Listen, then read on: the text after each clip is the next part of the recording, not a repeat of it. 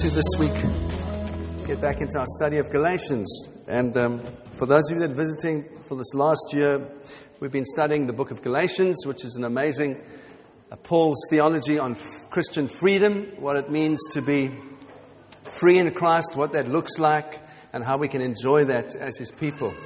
And so I'm going to carry on um, this morning looking at chapter 4. And uh, we're going to look at what it means to be adopted as sons sons and daughters of the Most High God, all right? And just to refresh your memories, because I know it's been a while, remember, Paul is uh, in Antioch in um, the area of Galatia. The church has been doing really, really well.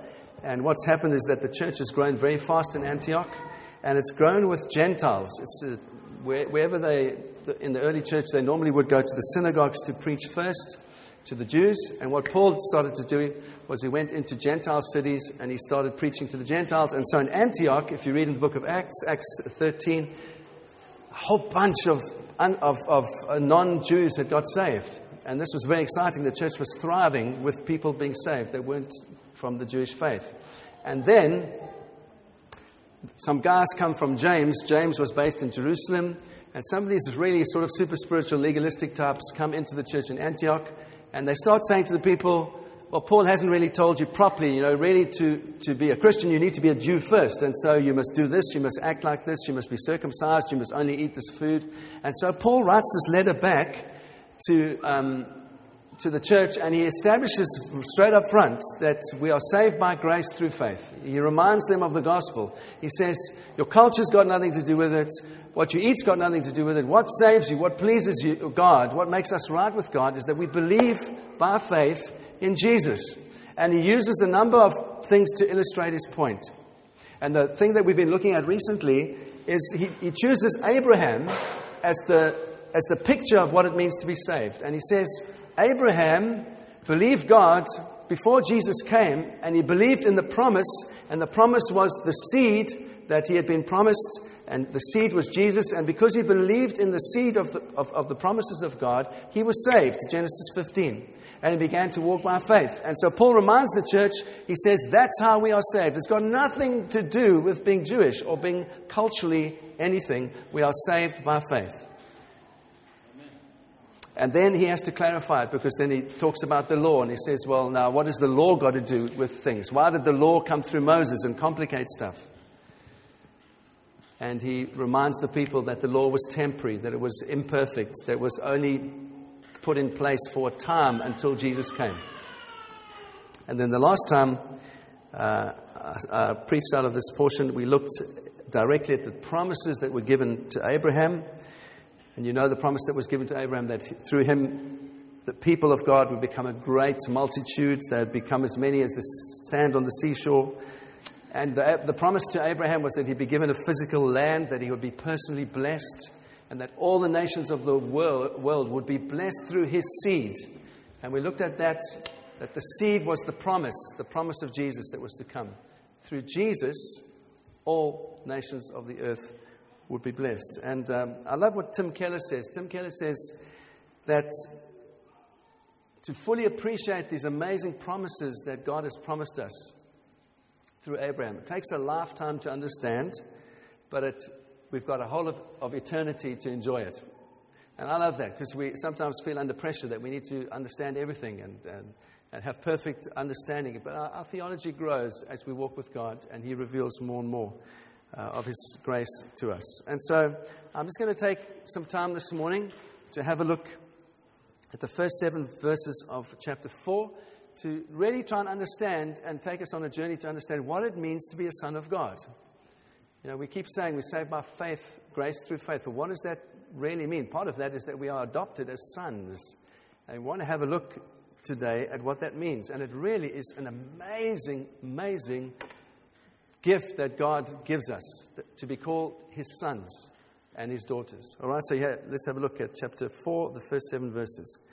Paul says, I mean that an heir as long as he's a child, is no different from a slave, though he is the owner of everything.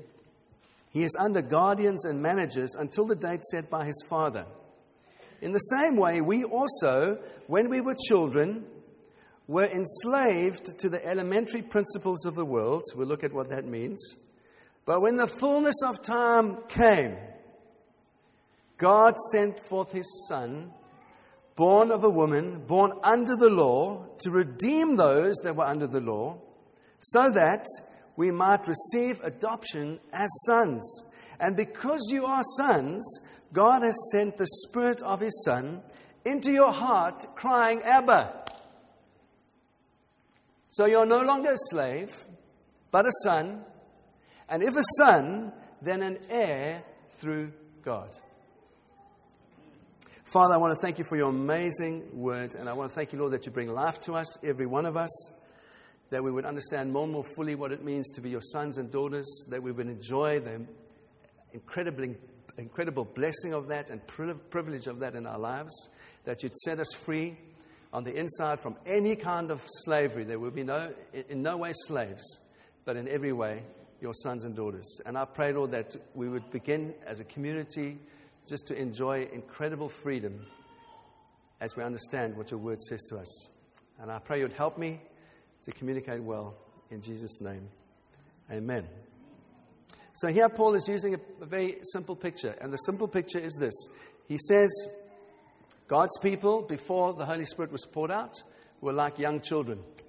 And after God's, uh, God's Spirit has been poured out upon us, we are now like full adult sons who have an inheritance. And he uses this very s- simple picture to, um, to illustrate to the Galatians and, and to us what it means to be sons of God. And so, why does he do that? The question is, why does he use this illustration?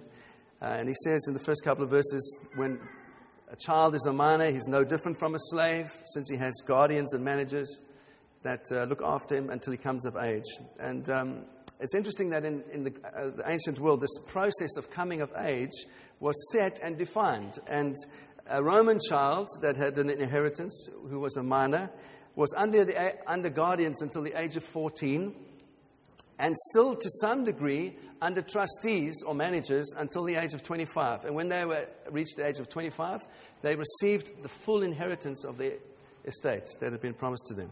So, why does Paul use this illustration? Well, I've got three reasons for you. First, because believers had a low level of assurance of their salvation. That's what he's saying. Before the Holy Spirit was poured out, time was for, for believers was, was not as joyful as we enjoy today. That's what he says. He says, as long as we were children, we were no different from a slave, although we were the owners of everything. So he's saying, before the Holy Spirit was poured out, under the Mosaic covenant, um, God's people were like small children, still waiting for their in, full inheritance, still anticipating the wonderful thing that God had promised them, but not fully receiving it. That's how they were. And so there was this kind of low level of assurance in their lives. They knew something was coming, but they still didn't enjoy the fullness of what God had promised them. After the Holy Spirit is poured out, they are now full adult sons enjoying the full inheritance that God has for them. And then Paul, as we've seen, he explains that they were under tough discipline. So not only was this sense of they, hadn't, they weren't enjoying the fullness of what God had for them, but they were under the tough discipline of the law. All of God's people.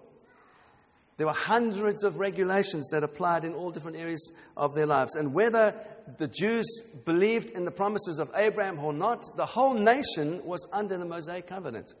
And the Mosaic covenant was a hard taskmaster. And we've looked at that. And so Jews could not be friends with non Jews. There were many heavy threats against any kind of discipline, including being killed for, for certain things. And so there was, thirdly, there wasn't a closeness to God under the old. Uh, I, I, always remember reading uh, Corrie ten Boom's story when she's um, on a train. Do you remember the story of Corrie ten Boom? She's on a train, and um, her father, she loves her dad. She's a little girl, and um, she wants to understand something about a particular situation that's happening. And her dad says to her, Can you, Corrie, can you pick up this suitcase? And so she tries to pick up the suitcase, and he says, No, no, no, it's too, it's too heavy. She says, I, I can't pick it up, it's too heavy for me. Dad, will you carry the suitcase? And he says, he says these amazing words to her. He says, In the same way, there's some things that are too heavy for you that I can't give you to carry. I need to carry them at the moment. Isn't that beautiful? Picture of a father protecting his child and saying, Actually, no, at the, this time, because of your age, this is too heavy for you to carry. I will carry it. And you see, in a sense, that's how God was with his people. He didn't give them the full picture. They didn't yet have the full picture. There was, there, and even Jesus said in his ministry, remember Jesus said in John 16, I have many things to say to you, but I cannot, you cannot yet bear them. That's Jesus says. He says, I want to tell you a whole lot of stuff, but you, you can't yet fully understand it. And then he says, But when the Holy Spirit is poured out, he will lead you into all truth. Isn't that beautiful? So even Jesus said, I can't give you the whole picture now, but when the Holy Spirit comes and you understand why I've come, why I've uh, lived the way I did, and why I died for you, as the Holy Spirit is poured out, you will see the fullness of everything, and, God, and He will reveal it to you by the power of the Spirit. And so, first, there was this destiny for maturity that the people were not fully enjoying. Second, there was the sense of them being under the tough discipline of the law. Third, there was not much closeness to God, as I've, I've said. And fourth, the people had what Paul called a spirit of bondage. He said all of them were under the spirit of bondage. The whole nation of Israel was under spirit of bondage. And what he meant by that is that they feared God in a wrong way. Remember, they, they really did live in terror for most of their lives.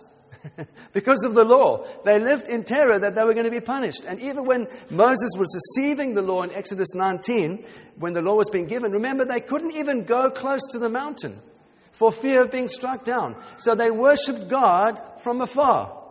They didn't enjoy what we did today, where we could simply worship God and draw close to Him in our hearts. They didn't have that under the Old Covenant law. And not even the elders could go close. And so, you know, Moses was the one that met face to face with God. He was the intermediary, intermediary between God and the people. Moses was. And it says in uh, verse 3 In the same way, we also, when we were children, were enslaved to the elementary principles of the world. This is what I, I believe it means. I take it to mean the natural, legalistic way that we all try to relate to God a legalistic way that we all try to relate to God. And in this, in this sense, we are all under the law, whether we believe the Bible or, or, or, not, or whether we've heard who Moses was or not. Why do I say that? Because quite simply, all of us try to desperately live up to some kind of standard in our lives, even if it's our own standard. and in that sense, we are under the law. We try very hard to please God by doing the right thing. And so we become anxious when we, and we become burdened when we feel like we're not living up to our, even if it's our own system of expectations. When we fail to meet that ourselves, we become anxious, we become burdened. And our relationship with God becomes increasingly distant. And we feel like we can't, we can't connect with Him. And Paul says that even the law of Moses that was given by God even the law of Moses encouraged that kind of thinking in people. And that Jesus came to deliver us from that kind of mentality forever. Forever. And so, this kind of picture of uh, the inheritance that I'm trying to paint for you, in, this, in, a, in a real sense, it can apply on this kind of level for all of us that we can fail to experience to some degree the great freedom and joy that we have in our salvation, and we can continue to live day by day as slaves when we really are sons. And there's something in our head and in our hearts that has to be softened by the Holy Spirit to fully understand what that means. And I trust that something of that will happen this morning, that we will all understand a little bit more of what it means to be adopted as God's sons and daughters. So the truth is, Although we have this incredible richness in the gospel that we are fully adopted as God's sons, with full access to God as our Father, we can go back to relate, relating to Him in our lives through our record of good behavior and our moral kind of sense of we're doing the right thing. We can slip back, that into, in, in, back into that so easily. It's almost as though God gives us this incredible gift and He says, I give it to you freely, but we give it back to God and then we say, we're going to earn it. This is how we're going to earn it, God. We don't really deserve that incredible gift you've given us, so we're going to earn it by behaving well.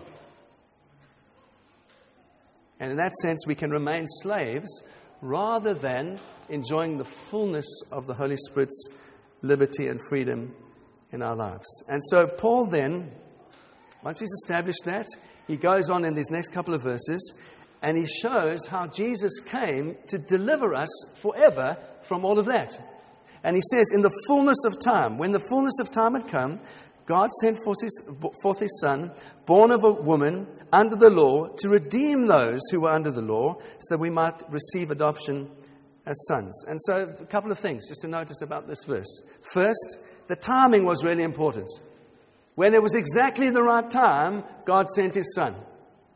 He didn't leave it too late and he didn't do it too early. Exactly the right time, God sends his son. Second, it involved the coming of God himself. And so Paul very cleverly defines two things that Jesus was God's son and that he was also fully human, that he was born of a woman. And so before the coming of Jesus, before the Holy Spirit was poured out, all of God's people were like little children who only saw things in shadows. They kind of had a a glimpse of what was coming, but didn't fully understand or move into it. And there was very little assurance of salvation in their lives. And now, because of Jesus, we are able to freely come into God's presence, boldly come into God's presence as His sons and daughters. And uh, it says in the book of Hebrews that we can come with unveiled faces. We don't have to have anything in between us and God. That's all taken away, and our hearts are open in His presence. It's the incredible privilege that we have. And in a real sense, Jesus came to end the tyranny of the law. The law is tyrannical. I've tried, to, I've tried to explain that to you over the last months. And it's because of Jesus that we come of age, that we come into our full sonship, and we can enjoy our full inheritance. And I, one of my heroes, I'm showing my age now, is Charles Spurgeon. You heard of Charles Spurgeon? He preached in London in uh, the late 1800s in the Metropolitan Tabernacle in London. And he, he preached a series of sermons on Galatians 4, talking about this thing of inheritance in 1884. This is what he said when he was trying to explain to the people the difference between the old and the new, the difference of being a child or being fully adopted as God's son. He said this One day with Jesus is worth a century with Moses.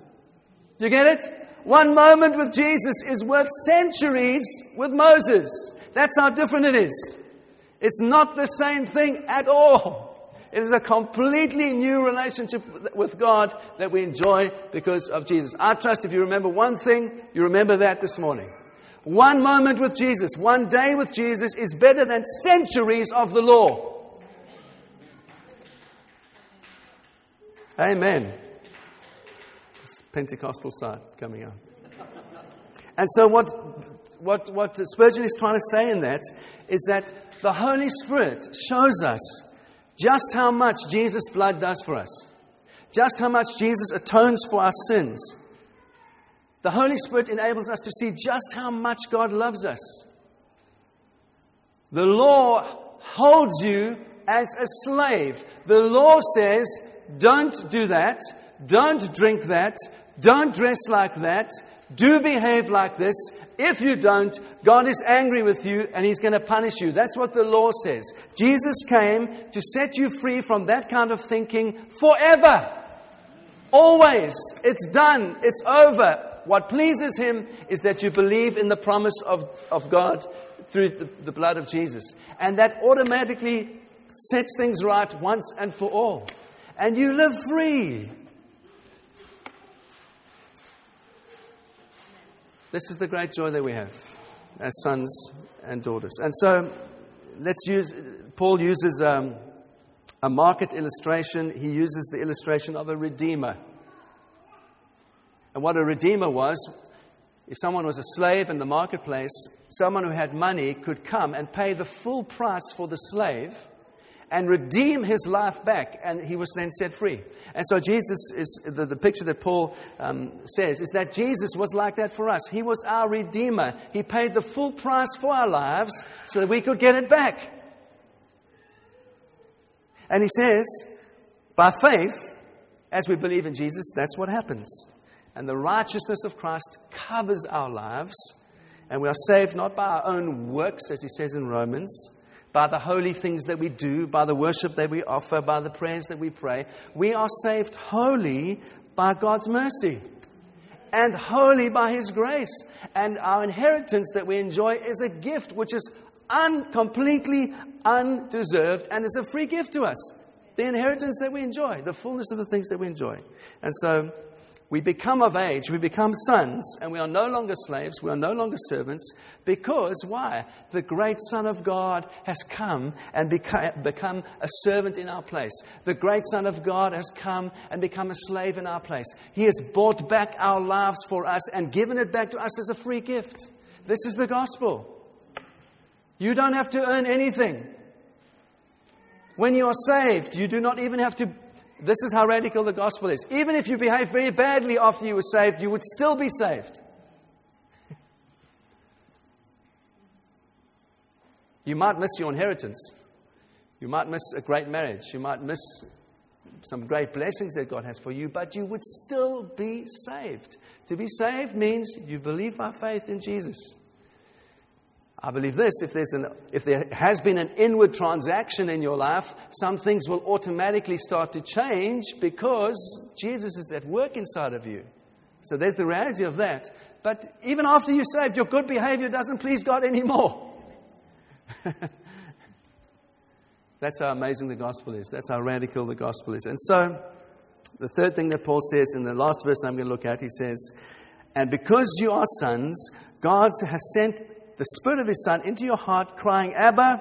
So you're no longer a slave, but a son. And if a son, then you're an heir through God. And so, in a real sense, Jesus brings us into this complete freedom that we enjoy. And as I've said, this word son is actually a legal term. Let me just explain it one more time. I've read that you have to hear things five times before you actually hear them. So this is the third time I'm saying it, right? In the, in the ancient world, the Greco Roman world, a, chi- a, childless, wealthy man could uh, take one of his servants and adopt him. What did that mean? It meant the moment of his adoption, the slave ceased to be a slave and he received the full inheritance of the, um, of the man, the full financial inheritance, the full legal privileges for the estate.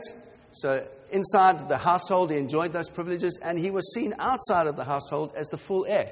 All right? So through birth, he had no relationship to the father. He now receives the legal status of a son, a full son. It's a legal term. It means you can't change it once, it's been, once he's been uh, uh, given the inheritance. It doesn't ever change. And so, this is the picture that Paul is using to try and illustrate the remarkable truth of the gospel, this amazing metaphor of what Jesus does for us. We receive the full inheritance of Jesus as if we were God's only son. That's really what Paul is saying. That's the bottom line of what Paul is saying. Is that you and I are receive the full inheritance of God just as Jesus received it as his son. And even if you and I were the only people on the face of the planet, we would receive the full inheritance of Jesus as his only sons. This is radical. And it's a vital thing to understand because I, I know from leading um, in the church for many years that many people understand that they are saved by grace through faith. And they understand by that that God takes all of their sin and He deals with it. They understand that portion. And it's wonderful we understand that portion. But to fully understand what it means to be saved by grace through faith, there's another side of the coin. And the other side of the coin, which is equally, as important, equally important for you and for me, is that what Jesus does for us is that He also gives us the blessings that He deserved. He takes the sin our sin that we deserved and the punishment, he takes that upon himself. And at the same time, he gives us every blessing that was due to him we get that freely as a gift. That is, that's also what, what it means to be saved by grace through faith. Not only that our sin is dealt with, but that we enjoy this incredible inheritance that God has for us. That was due for Jesus, now becomes ours. Come on, that is, that is brilliant news. Everything that God had for Jesus is now due for you and for me because we believe in the promise of God. I, um, I told you last week that I, there's some movies that I find very hard to watch. Well, there's another movie that I found very hard to watch. It was called Dead Man Walking. Did you ever see that movie? It's Susan Sarandon and uh, her husband. I forget his name. He's also an actor. Anyway, but the movie is about people that are waiting on death row. They're waiting to be electrocuted. So it's set in, in uh, Texas or somewhere in the south of, uh, of America. And there's this phrase that they use dead man walking. So basically, as the guy's going to the, the, the electric chair, they all say, dead man walking. He's dead. He's, he's, he's destined for death row. He's destined for the electric chair. This is what Paul is saying. He's saying that you and I were on death row. You and I were destined for the electric chair. And actually, what Jesus has done is substituted himself and taken upon himself our punishment, which was death. And, he's, and, and that's an incredible gift, isn't it? But it's not only that, at the same time, everything that was the blessing of God for Jesus is given to us as a free gift, as our inheritance. Man, that is good news. The pardon of Jesus takes us off death row. We were all dead men walking. We are no longer dead men walking. We are now alive because of the blood of Jesus. We have been freed. But Jesus doesn't leave us after he's freed us and say, Get on with your life now and be a good boy and earn your salvation again. I'm saying it in a, a, a, many different ways to try and help us to understand. He doesn't do that. He says, No, you are free. And it's like this is what the picture is. It's like we're not only freed from death row, but as we come off death row, Jesus puts a Victoria cross around your neck and he welcomes you into the kingdom like a hero, as if you had done some extraordinary thing, some amazing thing that needs to be, needs to be um, recognized, and even that is a gift to you.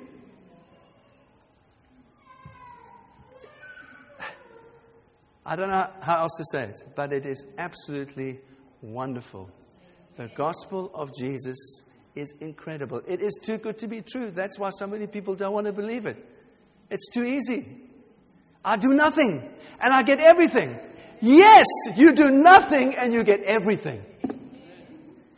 And religion says you do everything, and if you don't do everything, you get nothing. If you break the law in any way, you get nothing. Zip. That's it. The, the gospel is exactly the opposite to what religion is. And so, the last thing I want to say to you is that we do need to remember that all the time. Because why?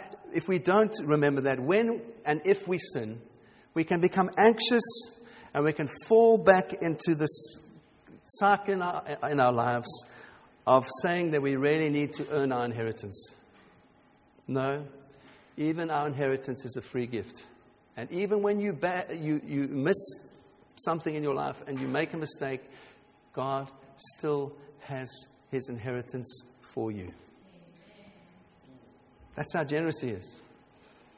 So you might say to me this morning, oh, well, and that's all very good, but um, I don't feel like a son. I don't feel like I experience sonship. Um, I don't really know that. Well, I want to say to you this morning that by the power of the Spirit, God wants to do that in your life. Because I'm not just talking about a legal contract, that something that remains a legal term, that we understand in a legal way. Because what Paul says, lastly, in this portion, he says that we can actually experience this in our lives in a real way, and how that happens is through the power of the Holy Spirit. That's why I find it so hard to, to get my head around Christians who say the Holy Spirit was only for the early church. How do you live as a Christian without the Holy Spirit? He does everything. How can we possibly exist without the power of the Holy Spirit? Well, this is what I mean. The Holy Spirit does something in our heart that the Old Testament saints knew very little about. We enjoyed wonderful worship this morning. They couldn't do that. The love of God, is, I'm just going to give you some scripture. The love of God says that, um, the scripture says that the love of God is shed abroad in our hearts by the power of the Holy Spirit. This is the great part of our inheritance. We are at ease in His presence. You don't have to behave in a kind of like funny, super spiritual way when you come into churches. You don't have to be quiet. You don't have to dress a particular way. You don't have to be all kind of reverential when you are in God's house. God's house is a place of ease, it's a place of freedom, it's a place of passion, it's a, a relaxed place where we enjoy God as our Father, our Dad. That's what Paul says. The Holy Spirit leads us to cry in our hearts, Abba. Abba means dad, means pops, it means papa. It means can, it's a baby talk word. I don't know. I mean, there's this thing in the, in the church right now where people are calling God Papa and Daddy. I mean, that's cool. If you want to do that, that's fine. If that helps you to understand that God completely accepts you as His child, if you need to use that language, that's fine. Uh, for me, it's. I don't get it. But anyway. What Paul is trying to get us to understand is that you can come into God's presence just like a little child. That there's no fear, but we, I don't know that he wants us to walk around talking baby language. I'm not sure that's what it means to be a full adult son. okay, but there is the sense of God wants you to know that you can come to Him like to your pops, like to your dad, and just say, Dad, I'm really struggling right now. Will you help me? And He's a good Father, and He's going to help you. He's not distant, He's not far off. That's what Paul is trying to say. So there's a sense we never doubt that the Father's arms are wide to us. And then Paul says, he says the Holy Spirit leads us in our prayer. So, because the, the Old Testament believers never experienced the freedom and joy in prayer that we can experience. There's no formality in prayer. There's spontaneity in prayer by the power of the Holy Spirit. And there's no longer just mechanical prayed prayers.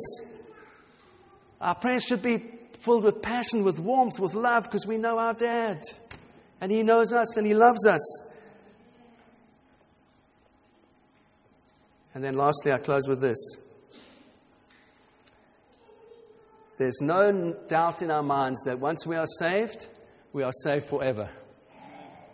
Isn't that a beautiful thing? The Old Testament believers never had that assurance. They never quite knew if they were cutting it. They never quite knew if they'd broken some rule.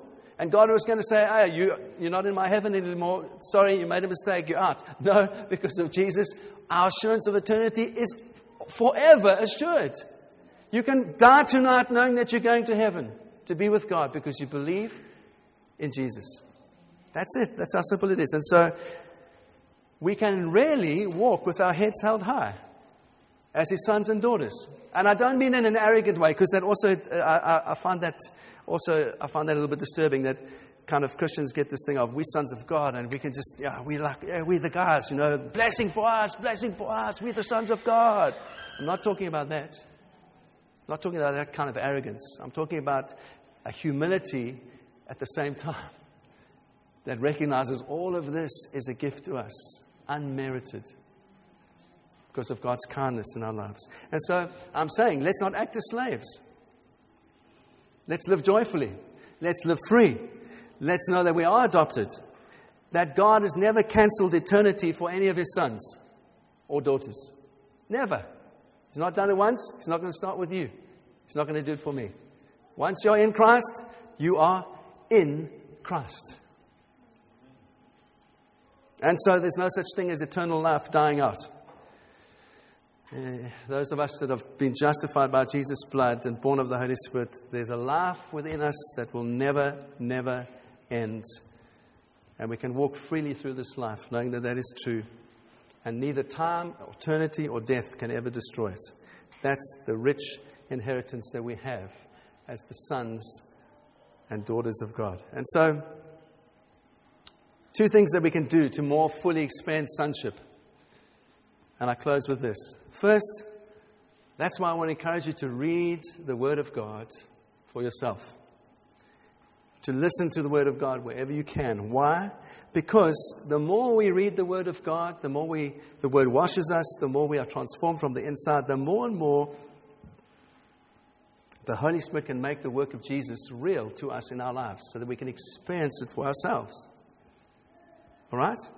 Why do you think Paul says, I pray in tongues more than any of you? Do you think he was boasting when he said that? No, he wasn't boasting when he said that. He was saying that because he knew for himself, because he was, he was so convinced of what God had freed him from under the old into the new. He was, he was so convinced of that that he knew that he had to cry out to God at every moment of every day, in every way that he could, to more and more fully understand that he was the Son of God, that uh, he was the Son of God. That's why Paul did it. Why did I say that? Well, the scripture says the Holy Spirit, even inside of us, intercedes with groans when we don't even know what to say. The Holy Spirit intercedes on our behalf and prays the perfect thing that we need. That's why I want to encourage you. Read all you can, understand all you can, listen to all you can, so that the work of Christ can be made more fully away on the inside of you. And secondly, cry out to your Father every moment of every day, every opportunity that you have, so that through that we more and more fully understand His love for us. And I, I, I do live like that. Often I just say, Jesus, please help me. I'm struggling. Jesus, I don't understand. Why did that happen? I'm your son. Why did that happen? I know I'm your son. I, I it, but, but why? Help me understand. And he does. and there's a greater level of assurance that grows on the inside of us as we simply cry out to him as our Father. In that sense, Dad, help me right now. Please help me to see what you're doing. That's good news, eh? We are fully sons, adopted as sons of the Most High God. And He wants to flood your life with that assurance as you walk with Him. That's what Paul's trying to say in those three verses. That it become more and more true of you and I as we walk with the Lord Jesus. Amen.